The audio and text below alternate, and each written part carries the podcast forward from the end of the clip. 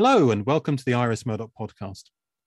Today's episode celebrates the recent publication of The Murdochian Mind, the largest single collection to date of individual essays focusing on key themes and concepts, critical encounters between Murdoch and other philosophers, her views on art, religion, politics, and Murdoch's engagement with contemporary moral issues. Uh, and in this wonderful book uh, that's just come out with Routledge, there are 37 chapters from across disciplines and, of course, from numerous wonderful scholars working in countries across the world. And to talk about the Herculean effort of bringing the collection together, I'm delighted to be joined by both editors of the volume, by Mark Hopwood. Hello, Mark. Hi, Miles. Thanks for coming back on. Um, obviously, you've been on before uh, talking about the Sovereignty of Good. It's great to have you back. Uh, it's a pleasure to be here. I'm a big fan of the podcast. Oh, well, thank you very much. And um, I'm also delighted to have on for the first time, and I'm sure not the last, Silvia Caprioglio Panizza. Hello, Silvia. Hi, Miles. Hi. Uh, thanks very much for being here today. And so it's great that you can both be on. Mark's an associate professor of philosophy at the University of the South, uh, Sewanee in USA, and he's published articles on a range of topics in moral philosophy, including love, narcissism, hypocrisy, and the nature of moral judgment. And he's currently writing a book on Iris Murdoch's ethics. Silvia is uh, Marie Skłodowska Curie Fellow at the Center for Ethics uh, at the University of Pardubice and a fellow of the um, PEriTiA Project, that's uh, Policy, Expertise and Trust in Action at the Center for Ethics in Public Life at University College Dublin. She has edited and translated uh, Simone Weil's Venice Saved with Philip Wilson, which I thoroughly recommend, and is also the eth- author of The Ethics of Attention, Engaging the Real with Iris Murdoch and Simone Weil, which has just also um, come out with Routledge. Indeed, both this volume and um, monograph came out in the very same week. So she's been incredibly busy over the last couple of years bringing these to fruition. So, where to begin? Um, Mark, I'll start with you if that's okay. Can we talk about the development of the collection first? How did the idea first come to you that you were going to, to you both, that you were going to put this together with Routledge and um, develop it in the way that you have? Yeah, thanks, Miles. Um, so the idea actually came from Routledge themselves. Um, I'm I'm not sure that I would have come up with the idea myself of doing a 37 chapter edited volume on uh, on Murdoch. It's but, a big uh, ask, right? It's a it's a big ask. Uh, but Routledge have uh, this series. It's called the Routledge Philosophical Minds series. So they have um, volumes on the Nietzschean mind, the Kierkegaardian mind, the Wollstonecraftian mind. There's um, one that's recently come out on uh, Elizabeth Anscombe, the Anscombian mind. Um, and they decided that they wanted a volume on Murdoch, um, and so they they approached us, um, and um, and it was something that when um, you know when we were approached about it, I didn't want to say no. I, I, I couldn't say no to that opportunity, um, uh, even though it wasn't necessarily something I would have volunteered for um, uh, myself. Um, and I think it really says something about where Murdoch is now in the the philosophical conversation. You know, we're we are no longer at the point where she is this peripheral thinker who we have to constantly struggle to get recognized as a philosopher at all. She's someone who, when Routledge were thinking about the names that they wanted to make sure they included in that series, series Iris Murdoch was a was a name that came up, and we we didn't even have to propose it to them. Wow, so, that's really that's really um, heartening thinking about where the the field has come in the last ten years.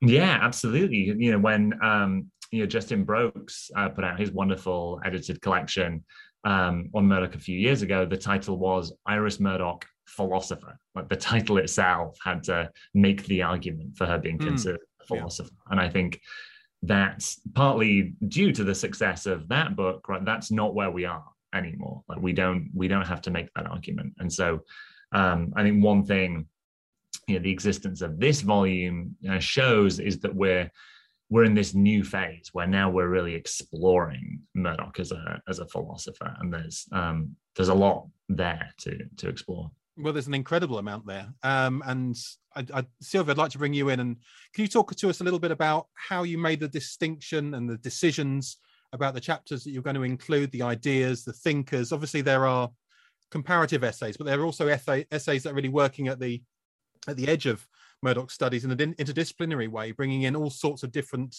uh, themes and ideas. And it's not just philosophy either, is it? It's a it's a real work that that covers so many disciplines. Yeah, exactly. And it was very difficult to choose what to include, but especially what not to include. Because as Mark says, it could have been twice the size and still would not have covered everything that we wanted to say about Murdoch. So there were some sections that were more obvious to us, uh, such as the reading Murdoch section, which we thought we needed to have anyway. We wanted the development of Murdoch's thought and to show that her ideas do change over time, that they're not just this monolithic block of ideas. But even though she didn't devote her entire life to writing philosophy, she did change her thought gradually. So the Reading Murdoch section does that job. And it's a series of closed readings of particular works by Murdoch. And we also wanted to devote enough time to works like Acastos and The Fire and the Sun, even though they're shorter of some of her other works, because they do deserve recognition in their own right. Mm. So that was a fairly obvious section to have, such as the ones on core themes and concepts, even though that was very hard to delimit. Which concepts should we include and which ones should we not include? And the critical encounters as well. Uh, at first, we thought we would definitely want to have Plato and Kant and Hegel, but she engages with many other philosophers. So who are we going to exclude and in- include? Uh, and then we decided to turn that into critical encounters because it was obvious to us that some of the philosophers she draws on more enthusiastically, uh, with others she has a more critical relationship. And so we wanted to show that she's not just drawing on other thinkers, but she's really establishing her own view in a positive and negative dialectic with some of the others. Mm. And then finally, as you mentioned, there are some sections that are less obvious, such as the one in contemporary moral issues, but even the one on art, religion, and politics. Um, because, for example, we first thought about having a chapter on Murdoch and religion, but that was too broad. Uh, that's too much that's included because she does engage with Christianity and Buddhism and Jewish thought in different ways. And so it made more sense then, as we thought about it, to divide it into different chapters. And we were very grateful to the authors who suggested ways of developing these ideas in different chapters. Yeah. So how long did it actually take to get the the the finalized list of 37? Was there a lot of wrangling between yourselves or was it quite a, a I don't want to say a straightforward process, but did it actually it, did it flow quite naturally? Mark. Yeah, I um I wouldn't say wrangling. I think one one thing um that's been really wonderful about this experience is um, I hope she won't mind me saying working with with Silvia has just it's been um, yeah one of one of the best experiences I can imagine of working with a co-editor. And I, I think generally we have worked fairly well together and managed not to be wrangling too much. Uh, mostly we're, we're collaborating and thinking together but we had we had a big spreadsheet and I, I was looking back at it and I think at one point there were at least a hundred names on there. Wow, of people we might ask, and you know, probably almost as many possible topics. And so there, there was a huge amount of narrowing down. Um, mm. And was that done between yourselves or with Routledge involved, or how did that work? That was mostly between ourselves, and then we, you know, we brought the proposal to Routledge. Um, they you know they had it go out for review. We got some really helpful comments from reviewers. I think that um, that changed a few things or you know helped us to to consider other things we should be including. But um but yeah mostly it was just the the two of us talking over zoom um and and trying to figure out like how are we gonna um do justice to her in the in the best way um, we could. It's a very it's a very Murdochian theme, trying to give form to something that fun, on some fundamental level resists um, being given form. Uh, but that's what we were trying to do. Yeah, of course. And um, as you say, both in both working and living and working in different countries. Clearly, the pandemic didn't help the uh, the, the, process in, in in some ways. Um, but Silvia, come, I'd like to get get your thoughts on this as well. Um, with the way in which the the, the uh, the works are kind of thematically structured did you feel that the process of actually placing the um, those particular things those particular ideas into those um, in, into those sections came quite naturally or were there um, sections that you thought actually this particular chapter could work well in a in a different way it, it, did work quite naturally in the end. Uh, there was some fair amount of conversation between Mark and me, as, as Mark mentioned, but uh, also uh, to, to respond to Mark's comment, it was a very, very good collaboration. Um, it was very smooth and very productive, and, and that's rare. Um, so it, uh, I think it developed in, in, a way that it probably wouldn't have with a different kind of collaboration. Mm-hmm. Um, mm-hmm we did have some questions about some of the chapters could, could be placed in more than one section. For example, the chapter on politics and feminism could have been in contemporary moral issues. Uh, but we felt that Murdoch has more to say about politics and it's worth to flag, it's worth flagging politics as a theme in itself. So we decided to keep it there. Uh, we also had a couple of personal chapters that uh, we had to think a little bit about how to place, for example, Rowan Williams' Writing Morally, uh, which is in a sense a chapter uh, which stands on its own, um, and the same with Hauerwas chapter. Uh, but because of the themes, for example, Williams talks a lot about Murdoch's fiction, it makes sense to have it in that section. But it wasn't necessarily an obvious choice, but it was one that did develop quite organically in the conversations. Yeah, sure. Because uh, looking at the uh, the table of contents now, and for those of you who are listening to the podcast, there's a link to um, to the web page for the uh, uh, for the book um, that you can have a look through yourselves while while we're while we're chatting about it. Um, it does seem that there are three or four, maybe perhaps three chapters in here that um, aren't what we might term traditional um, academic um, essays. Um, the Hauerwas you talked about, the Williams, but also um, also Frances White's work on how Iris Murdoch can change your life. Those kinds of um, more kind of uh, biographical or quasi-biographical and academic, and, and working on those must have been maybe you know a, a slight a different way of working with that material that came in rather than the uh, the more um, what we might quote unquote academic essays that you were uh, uh, reading and commenting and editing. Yeah, I think that's right. And I mean, there was a point at which we thought there might be a section that would just be composed entirely of those more um, personal um, pieces. And, and then it, it ended up making more sense to incorporate them in the other sections. But it was something very deliberate on our part to include those chapters. We felt that one of the things that's distinctive about Murdoch is that she recognizes that philosophers are human beings and philosophy is a fundamentally um, personal um, kind of pursuit. You can't um, set yourself to one side when you're doing philosophy. You know, she um, famously says it's always very revealing to ask of any philosopher what are they afraid of. Mm. and so I think we we wanted to try to reflect something of that in the volume. Um, so, you know, while most of the chapters, you know, they're they're written in a sort of standard critical academic way, um, we wanted to have some chapters that were that were different from that, that brought out the, the personal aspect of Murdoch's work that, that felt important. Sure. Yeah, and that really cut from the material that I've read so far, and I've only had the e-copy a, a week or so, so I haven't looked at it all. That really does come through.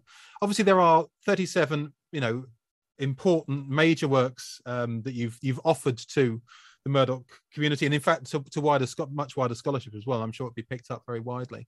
And it's difficult in a podcast of this nature to talk about all of them, so we can't. But what I thought we might do is um, talk a little bit about um, the chapters that you yourselves worked on. So over and above editing the entire volume, obviously, Silvia, you've um, written a chapter on, on attention, which obviously will have some a lot of resonances with the monograph that's just come out. And Mark, you took on the the um, enviable, maybe unenviable task of how to read metaphysics as a guide to morals in, um, in a, obviously a very short um, a short chapter. Silvia, could I talk to you a little bit about your uh, your work on attention? Um, I'm sure we'll come back to this on a on another podcast when we think about um, your monograph. But tell us a little bit about your chapter, how and how how you uh, how you put it together, how you framed that notion, because of course it's arguably the key one of the keys to actually reading Murdoch's philosophy and indeed perhaps reading the fiction as well. Yes, and I was really keen on writing that chapter. Partly, I have to confess, for selfish reasons, which is not very Murdochian of me, but uh, it helped me a lot to frame what I wanted to do with the book as well. Because having to write about attention in one chapter is a very difficult task, given how large and important a concept it is, not just in Murdoch, but also in philosophy more generally and in psychology. Um, so that really forced me to think about what was essential about attention uh, in Murdoch and what it is that we really wanted to know. Why are we drawn to that concept? It has become one of the most popular concepts from Murdoch's philosophy that scholars talk about, but that's by far not, not the main one or not the only one that she talks about. So why have people become interested in attention? And um, so what I tried to do in the chapter was, first of all, just to give an overview of what Murdoch herself says about attention and what she doesn't say. She actually doesn't say all that much uh, about attention and she doesn't specify it. She doesn't narrow it down and she doesn't make it into a technical concept. Uh, and so it's difficult to know what to do with it because there is no standard definition of what attention is, even outside of Murdoch thought. So I wanted to show the relevance of attention within Murdoch's philosophy, its importance for her moral realism on the one hand, and for moral perception and moral psychology on the other hand. And then in the second part of the chapter, I try to think a little bit about why we want to learn about attention from Murdoch, how it can help us to be more attentive. What does it mean mm. for us to be more attentive? Because uh, that's something I think a lot of Murdoch readers want to do. Say, oh, I want to be more attentive. And then you start thinking, okay, but how? What do I actually do now? Mm. Um, and so there is a whole conversation about uh, the dialectic between attention and unselfing. What does it mean to unself while you're paying attention? Uh, whether it's enough to make an effort to pay attention or whether it has to be a more negative um, kind of effort, as Simone Weil very explicitly says. Uh, and I try not to say much about Weil as an influence on Murdoch, even though it's huge, because that would open a completely different chapter. Uh, but I also had this very practical uh, question in mind, which I also tried to expand in the book. And how do, obviously you're you're writing this at the same time as you're writing the, the the monograph. And was it? Would you? I don't want to put you know suggest this if, if it's not true, but would you think that this this chapter in a sense distills a lot of what you're going to you expand on and develop and, and, and work in a, in a much more multifaceted way within within the book, within your monograph? Uh, some of the themes are definitely there. Uh, the concern with how to attend with unselfing, with self knowledge, uh, they're all there. Uh, I, I, give a lot of time to the question of the self in attention in the monograph, and that's mm-hmm. also there in the chapter. Uh, obviously, the chapter is more clearly focused on Murdoch, whereas in sure. the monograph, I bring in Weil as the conversation partner. Uh, and there I also tried to develop two, uh, I call them two axes in which we think about attention. Uh, the one, the vertical one, which is about the presence and absence of attention and the value of attention as such. And then the horizontal one, which is about the objects of attention and whether there are good and bad objects of attention. And that's something that's not there in the chapter, but uh, it's uh, something that I think can help to think about the importance of attention in Murdoch. Sure. So for the, for those people who have bought the book and have loved the chapter, they now need to go and um, and buy the book, uh, which is uh, obviously um, talk talk talk more about that in a, uh, a later date. And of course, we and uh, you've also got in the in the edited collection a chapter um, particularly on Murdoch and Weil. So we have those kind of chapters speaking to each other. And one thing that strikes yeah. me, looking at as I say, I haven't read all of it yet, but how many uh, connections um, the the various authors of the of, of the chapters make between you know not just thematics and ideas but also um, connections to biography and to, to Murdoch's working work and progress and development through her life. And that's something that Mark, I think we can pick up on um, thinking about your chapter. How did you manage to, to in, in in just a few thousand words to actually give a give a reader's guide to to uh, to MGM? Yeah, well, I mean, one thing I would say first of all is I I was not my first choice to write that chapter. Okay.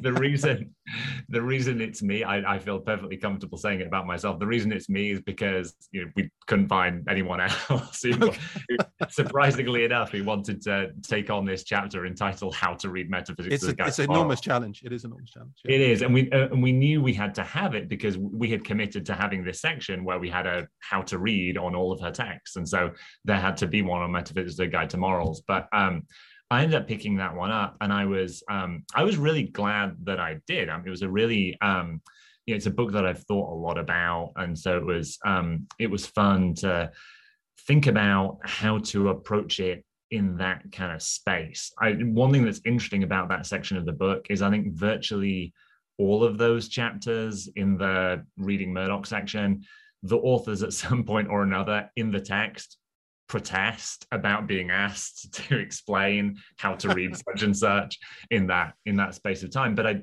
um, and and you can see why she's a um, she's a complex thinker. These are complex texts, but on the other hand, I think one thing we're all aware of with Murdoch, or those of us who you know love Murdoch's philosophy, it, it's not that easy just to pick up um, and start reading. Know, for people who are not familiar with her work or the other thinkers that she's drawing on, um, it can be quite challenging. And so I think if we're really serious about expanding Murdoch studies, getting more people interested in Murdoch and engaging with Murdoch, I think this is a challenge we've got to take on. We've, we've got to be able to um, to give people some help in knowing how to approach these texts. So, um, so I thought it was an important thing to be doing. And then with you know with a text like Metaphysics is a Guide to Morals, you can't in 8,000 words cover every aspect of it. And so what I tried to do was to focus on um, on, on a broader level what is Murdoch trying to do with this book and what what kind of argument is she making? Because I think there there is an argument there. I think that one of the um, perceptions of Murdoch that you still encounter is that she's somehow a um, yeah, a messy or careless thinker that her her philosophy needs to be reconstructed in other terms in order to be um, fully clear and rigorous. And I, I think that's just a misperception. I think she knows um, she knows very well what she's trying to do. She tells us on multiple occasions what she's trying to do. And so um, and so with a lot of her texts, it's just a question of looking for you know what I sometimes call it the framing remarks. So she she will at various points frame what she's doing. She'll explain this is the problem I'm engaging with, and this is how I'm trying to engage with it. And so, so for me, that chapter was it was a question of trying to look for you know, the the clues, the indications that she leaves us in the text as to what she's trying to do, what kind of argument she's trying to make. Um, and so, so that's what I tried to do. But um, it's clearly the there's no substitute for reading that text but what, what i was hoping to do was to at least give people a way into it make it seem less less overwhelming yes because it certainly can do um, and obviously we've we've had that wonderful collection that came out in 2019 about how to read uh, mgm that came out of palgrave but i think you know for for those people who haven't got involved with that or haven't trying to dip, dipped their toe in uh, mgm yet i think your chapter is going to be so crucial for them to think about to think about it and how they might actually um, access it, um, especially for those people coming with a philosophical background who haven't who haven't tried it yet. Because even looking at you know the first chapter with the kind of the, the, the wealth of names and ideas that she's conjuring with, and then you have a look at the index and you see, you know, it can be off-putting. But as you say in your in in your um, in your chapter in this book, it doesn't have to be. You know if you've uh, if you and um, you as you, uh, you as the guide i think you've done a, a fantastic job in, in, in leading people through and pointing out where they might want to uh, you know where they might go from there. So that's great. One thing i wanted to talk to you both about and silvia perhaps uh, come back to you.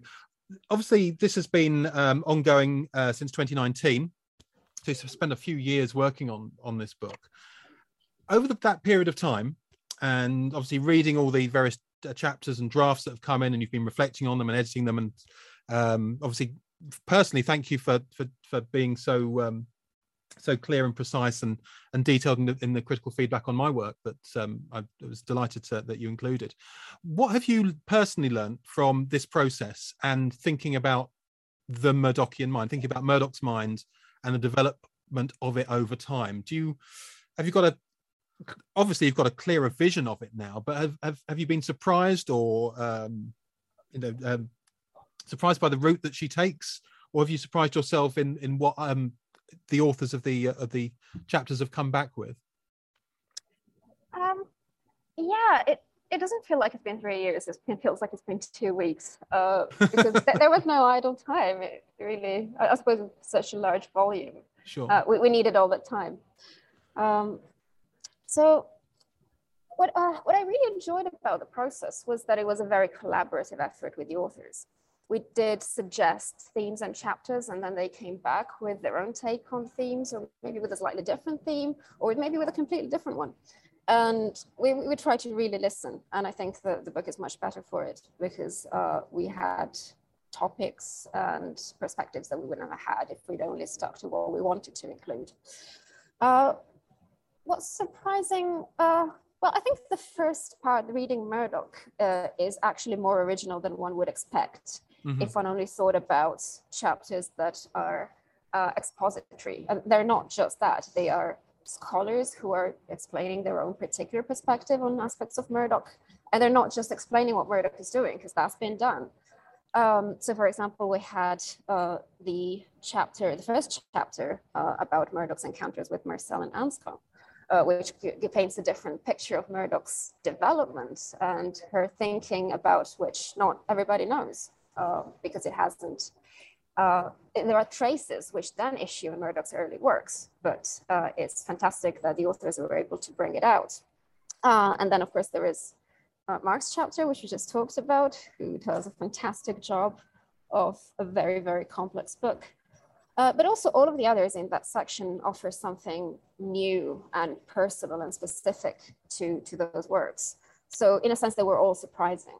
Uh, and ending, of course, with uh, two very personal chapters, the one uh, by Frances White and Stanley Hauerwas, who we couldn't have predicted because they are very personal takes on uh, Murdoch's influence. Mark, what uh, what do you think the surprising thing was?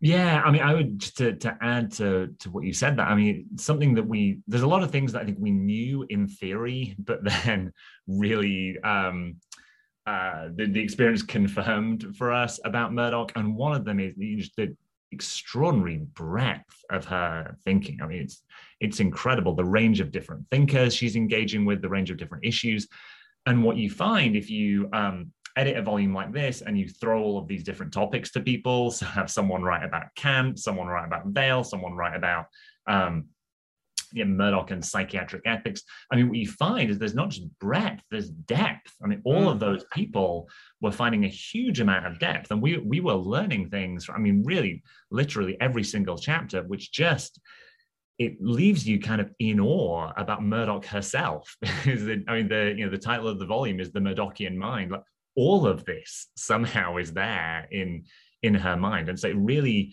you know we we only we went into this because we love murdoch's philosophy. We um we think very highly of it. But um i have come out of it with if anything just a renewed respect for like how how one person can can contain all of this um in their mind. I mean, I mean and having having said that i mean something that um, that Silvia um, suggested um, to me, or Silvia wrote somewhere, which I think is right, is that there's also this lovely kind of unfinished character to Murdoch's work, and unfinished not in the sense that it's lacking something, but in the sense that there's a real openness to um, to the reader to um, to take to take it up for themselves, um, and that's something I think you um, you get out of these chapters as well. There's so much scope in Murdoch for taking what she's doing and understanding it on its own terms and then running with it and, and making something new out of it. I think that's what we saw in a lot of the chapters as well. Absolutely. And especially um, the final part, contemporary moral issues. Now, I'm sure that although there are five wonderful chapters here, there could have been far more that, that, that could have been said. And of course, that's for, for, for later scholarship to discuss. But um, I'm, I'm fascinated. You've already mentioned psychiatric ethics but also questions about nature, the environment, moral injury, civility. Um, did the authors come back to you with these ideas, or because obviously some of the earlier chapters you'd think, well, it's quite obvious that we're going to need a, a chapter on Murdoch and Sartre or Heidegger or Hegel, but these particular um, these particular later chapters, um, they they seem to be very much developed in in conversation with the with the authors. Um, did did you have much kind of steer on those, or was it very much up to the individual authors to come back to you with um, some uh, concepts of their own, Silvia? Uh, a little bit of both. Uh, there were some topics that we definitely wanted to have Uh, obviously, the one on animals and the environment, because we thought, well, Murdoch is a moral philosopher that we're reading now, and we're also reading her to help us think about the problems we're facing now. And these are some of the greatest problems we're facing now. So we couldn't not have something on uh, the environment, something on animals, uh, also something on feminism and politics, even though that's in a, in a separate section, mm. because these are also questions that we're really struggling with right now. Uh, some of the other chapters in the final section we're a little bit more open-ended and developed even more in conversation with the authors. Um, but it made sense. We had some uh, philosopher like Megan Laverty who works on civility and works on Murdoch, and it just made so much sense to combine her expertise, uh, especially because she then came back with a very important take on civility, which I hadn't, for example, considered, which is a way of paying attention to others. Uh, so in that sense, she offered something new that we hadn't thought about. Uh, and something similar happened with moral injury and psychiatric ethics. We wanted a chapter on mental health, uh, and then Anna Bergqvist has been doing all this work on psychiatric ethics, and so she has all this expertise as well as the Murdochian background. And again, these are questions that are more and more important uh, for us now. Uh, and moral injury doesn't deal with war as much as uh, Joseph Wiinikka-Lydon did in his book, but uh, there he's interested in how Murdoch can help thinking about the kind of moral consequences of conflict, uh, which is sadly even more relevant right now. So it was very much a conversation, and we're very happy that it was because the author's specific expertise contributed something that we didn't originally fully imagine. Yes, of course, and I, I I'm going to admit that I haven't got through all of the all the material at the of the, of the final chapters but obviously clearly you know you you two know them um, inside out having edited and commented and de- developed them in, um, in in concert with the authors. Mark which which of the the later moral issues really stuck out for you? And and, and you thought that it was um that Murdoch was doing something surprising or maybe ahead of her time? It's yeah it's so i mean it would, it would be really hard to pick out um just one. I mean uh, this is you know if I, if I was gonna um pitch another edited volume on Murdoch, or if, if anyone wants ideas, you could do like just a whole volume of uh, of chapters like that, right? And yeah. and in some ways, I think it would be really exciting. If I was, you know, going to think of one of the directions in which I would hope sort of Murdoch scholarship goes, in a way, this um, idea of thinking in a Murdochian way about such and such an issue, it seems it seems to me very true to the spirit of what she's trying to do with her philosophy. Like she wants she wants to write a philosophy that will be helpful to people. And and she's um, she's always thinking about um, the issues that are coming up in her own time her own society. So um, i would love to see more of that. I mean in in those chapters um, it's so it's so hard to pick. I mean i do um yeah, th- this is not even to say that um uh, this is the one that's most striking to me, but to look at, for example, the, the use that Joseph Wiinikka-Lydon makes of the concept of void.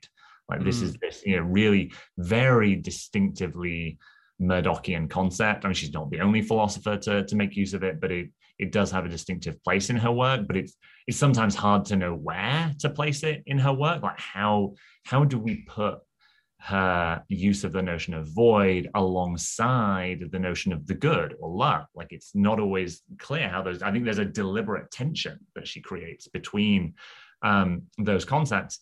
And then what you see in a, in a chapter like Joseph's is um, that concept just being incredibly fertile and, and useful in, in thinking about um, you know, issues that are very hard to think about. You know, the moral injury that people sustain having participated or witnessed terrible things. Um, it's one of those um, cases where you realize just just how useful Murdoch's thought can be, and and that's you know it's not what she was thinking about herself. Like that's that's not why she introduces the concept, but uh, but it has this application like well beyond um, uh, the way that she was initially using it. Uh, but you know, you you could say the same for any of the other the other chapters in that section. Of course, yeah, and um, thinking now, uh, just while you were talking, I think thinking about uh, not only what you were saying, but how that could be expanded, and there are just so many options there for um, another edited collection. Although I'm sure you're not quite at the at the stage yet where you want to take on another one. but but thinking and I suppose thinking about the future a little bit. Um, now that you have spent you know the the last uh, couple two or three years working on this, has it impacted on what you want to do or how you're not just your thoughts on Murdoch, but how you might go on and then write about Murdoch? Um, Silvia, I know that your um, your monograph's just come out. Mark, I know that you're you're working on Murdoch's ethics, but has the, the process of uh, of this changed what you might you you personally might want to write in the future academically?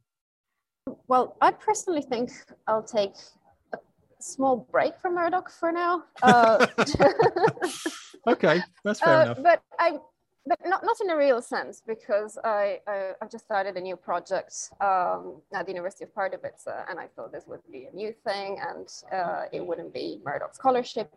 And in a sense, it's not. But I hadn't realized until I actually started writing that a lot of what I want to say is still very Murdochian in character.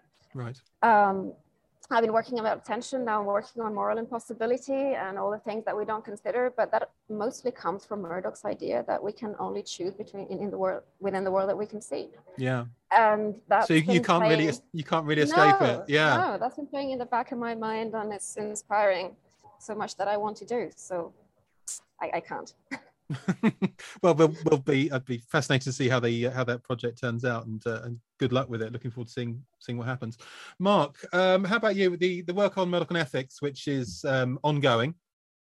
Um, have you changed your conceptions of what you want to do, how you want to write, or has it give has this process of doing this uh, collection given you new avenues for thought?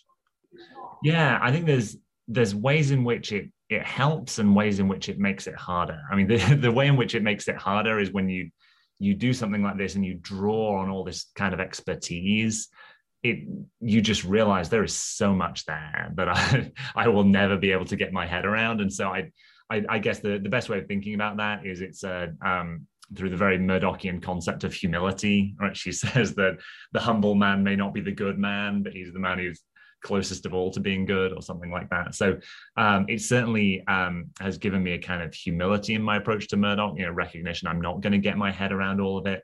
Um, but I think it does, um, I mean, it's also confirmed something for me, which has always been central to the book I'm trying to write myself, which is that um, it's really important to read Murdoch on her own terms. I think there has been um, in the history of Murdoch scholarship in, in very understandable ways a tendency to read her on other people's terms because um, you know, the argument needed to be made that she belonged in the philosophical tradition. She had something to say. And so uh, I think people found it necessary to um, try to find a Murdochian contribution to you know, an existing debate, which meant framing the issues in terms that she probably wouldn't have framed them herself. Um, and so, um, but I, I, think in one of the things that's wonderful in a lot of the chapters in the volume is that people are just taking up Murdoch's questions in Murdoch's terms, and I think that's um, incredibly fertile and, and exciting, allowing oneself to be guided by her sense of um, how philosophy should be done, how the issues should be thought about. So it's something um, it's something I'm trying to do in my um, in my book to allow um, allow her to to set the terms and see see what you get if you read her in that way. Okay. Well, we very much look forward to uh, to that coming to fruition and uh, and to reading that in, in due course when it when it's ready. Um, so as we sort of draw towards the end of the podcast, then um, we want obviously you know this book is um shall we say uh perhaps for libraries only in in its physical copy at the moment but i believe there's um a paperback coming and of course the ebook is fairly reasonable reasonable. Silvia? Uh, yes yes we're looking forward to the paperback uh, because that's something that we can uh, carry around uh, yeah. and it's also lighter. Um, but yeah the, the ebook uh, is a lot more reasonable. It's it's under 30 pounds far as I can remember. Maybe I'm wrong. Uh, and and and that's also portable, so I, I definitely recommend it. Uh, I haven't actually seen the hardback myself, so I'm excited about it. But Mark can can tell us what it looks yeah, like. I can see. Yeah, I can see Mark waving a copy uh, at us.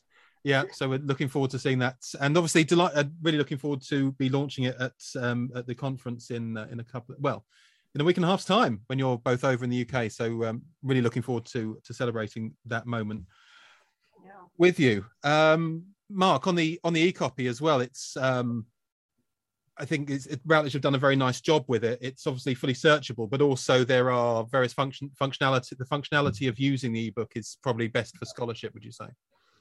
I would, yeah. I think you know I'm one of those people. I know many people are like this. I love having a physical book to hold in my in my hands, but um, yeah, having you know being fortunate enough to to have both of them, the hardback and the ebook, I really um, I have found the ebook very handy to to work with. It's the you know this is the kind of volume we are not really expecting someone to just sit down and read from page one through page 527 this is going to be a volume that you um, that you go back to you pick up on different things um, you you search through it you hop from one chapter to the other and so i think it actually um, it works relatively well as a um, as an ebook and that's you know, that's how we we hope people will use it. I mean, that it'll be there as a kind of as a reference. Honestly, I have I have been using it myself in that way since my copy arrived um, about a week ago. There's a, at least a couple of occasions I found myself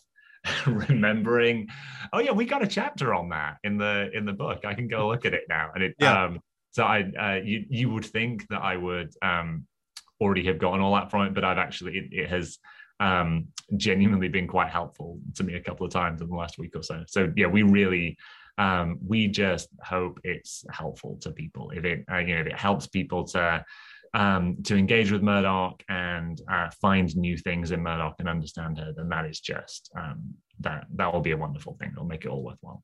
Yeah, and and I think it I think it absolutely will. I know that you know people have been buying it in e-copy and uh, and others are waiting for going to wait obviously wait for the paperback. But um, yeah, I think I think you know, looking at having um, read um, sections of the ebook, um, I think it's not just going to be a book that is used for reference. I think it will also be. A, I think it's also a major statement in the field as well. I think it's a landmark collection, really, that's going to inaugurate. Um, not not just confirm where we are at the at the point in uh, at this particular point in time in 2022 and thinking about Murdoch, really sort of 10 years since the, the real upswing in interest, particularly in the philosophy as we've been talking about. But also, I think it marks a new chapter in, in Murdoch Studies. So I think you can both be very, very proud of the, the work that you've done, and of course the, the contributors, but all, but primarily for, for the both of you to to bring all this to fruition. It's a it's a wonderful a wonderful work and uh, a real work of uh, scholarship and a gift to to the Murdoch community. So uh, so thank you very much for, to both of you for doing so. From everybody, I'm sure everybody that's listening would uh, who um, who is interested and engaged with this um, in the in philosophy, but also in wider Murdoch studies would uh, would agree with me on that. So thank you. It's been a pleasure. It's been a real pleasure to speak to you today as well about it.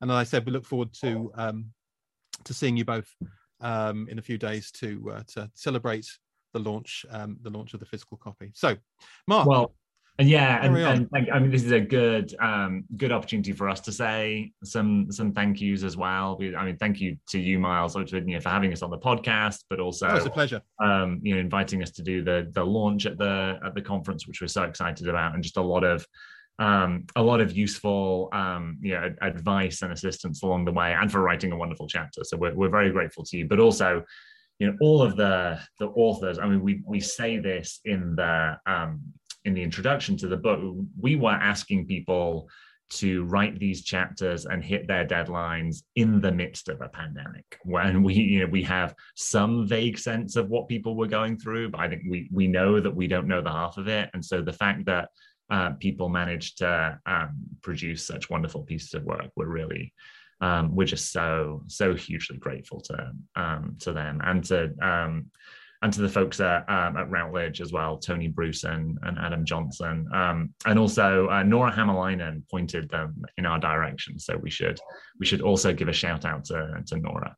Yeah, not just for that, but also for the wonderful chapter that she's written. Silvia, any any any thoughts from, from you? Well, no, I mean, uh, thank you, Mark, for expressing our gratitude so well. Uh, we are indeed very grateful to the authors and to you, Miles, and the publishers and everybody who's helped uh, and contributed to the book. It has not been easy and meeting deadlines, which we acknowledge were quite tight some of the time, uh, but everybody did such a wonderful. So uh, we're we're ecstatic and we can't wait to talk about the book further at the conference. Yeah, uh, well, I'm thoroughly looking forward to it. So, um, thank you very much to uh, to Mark Hopwood to and to uh, Silvia uh, Panizza, um, and also thank you to everybody for listening. And uh, go out and get the e-copy. There's a link in the description for the podcast.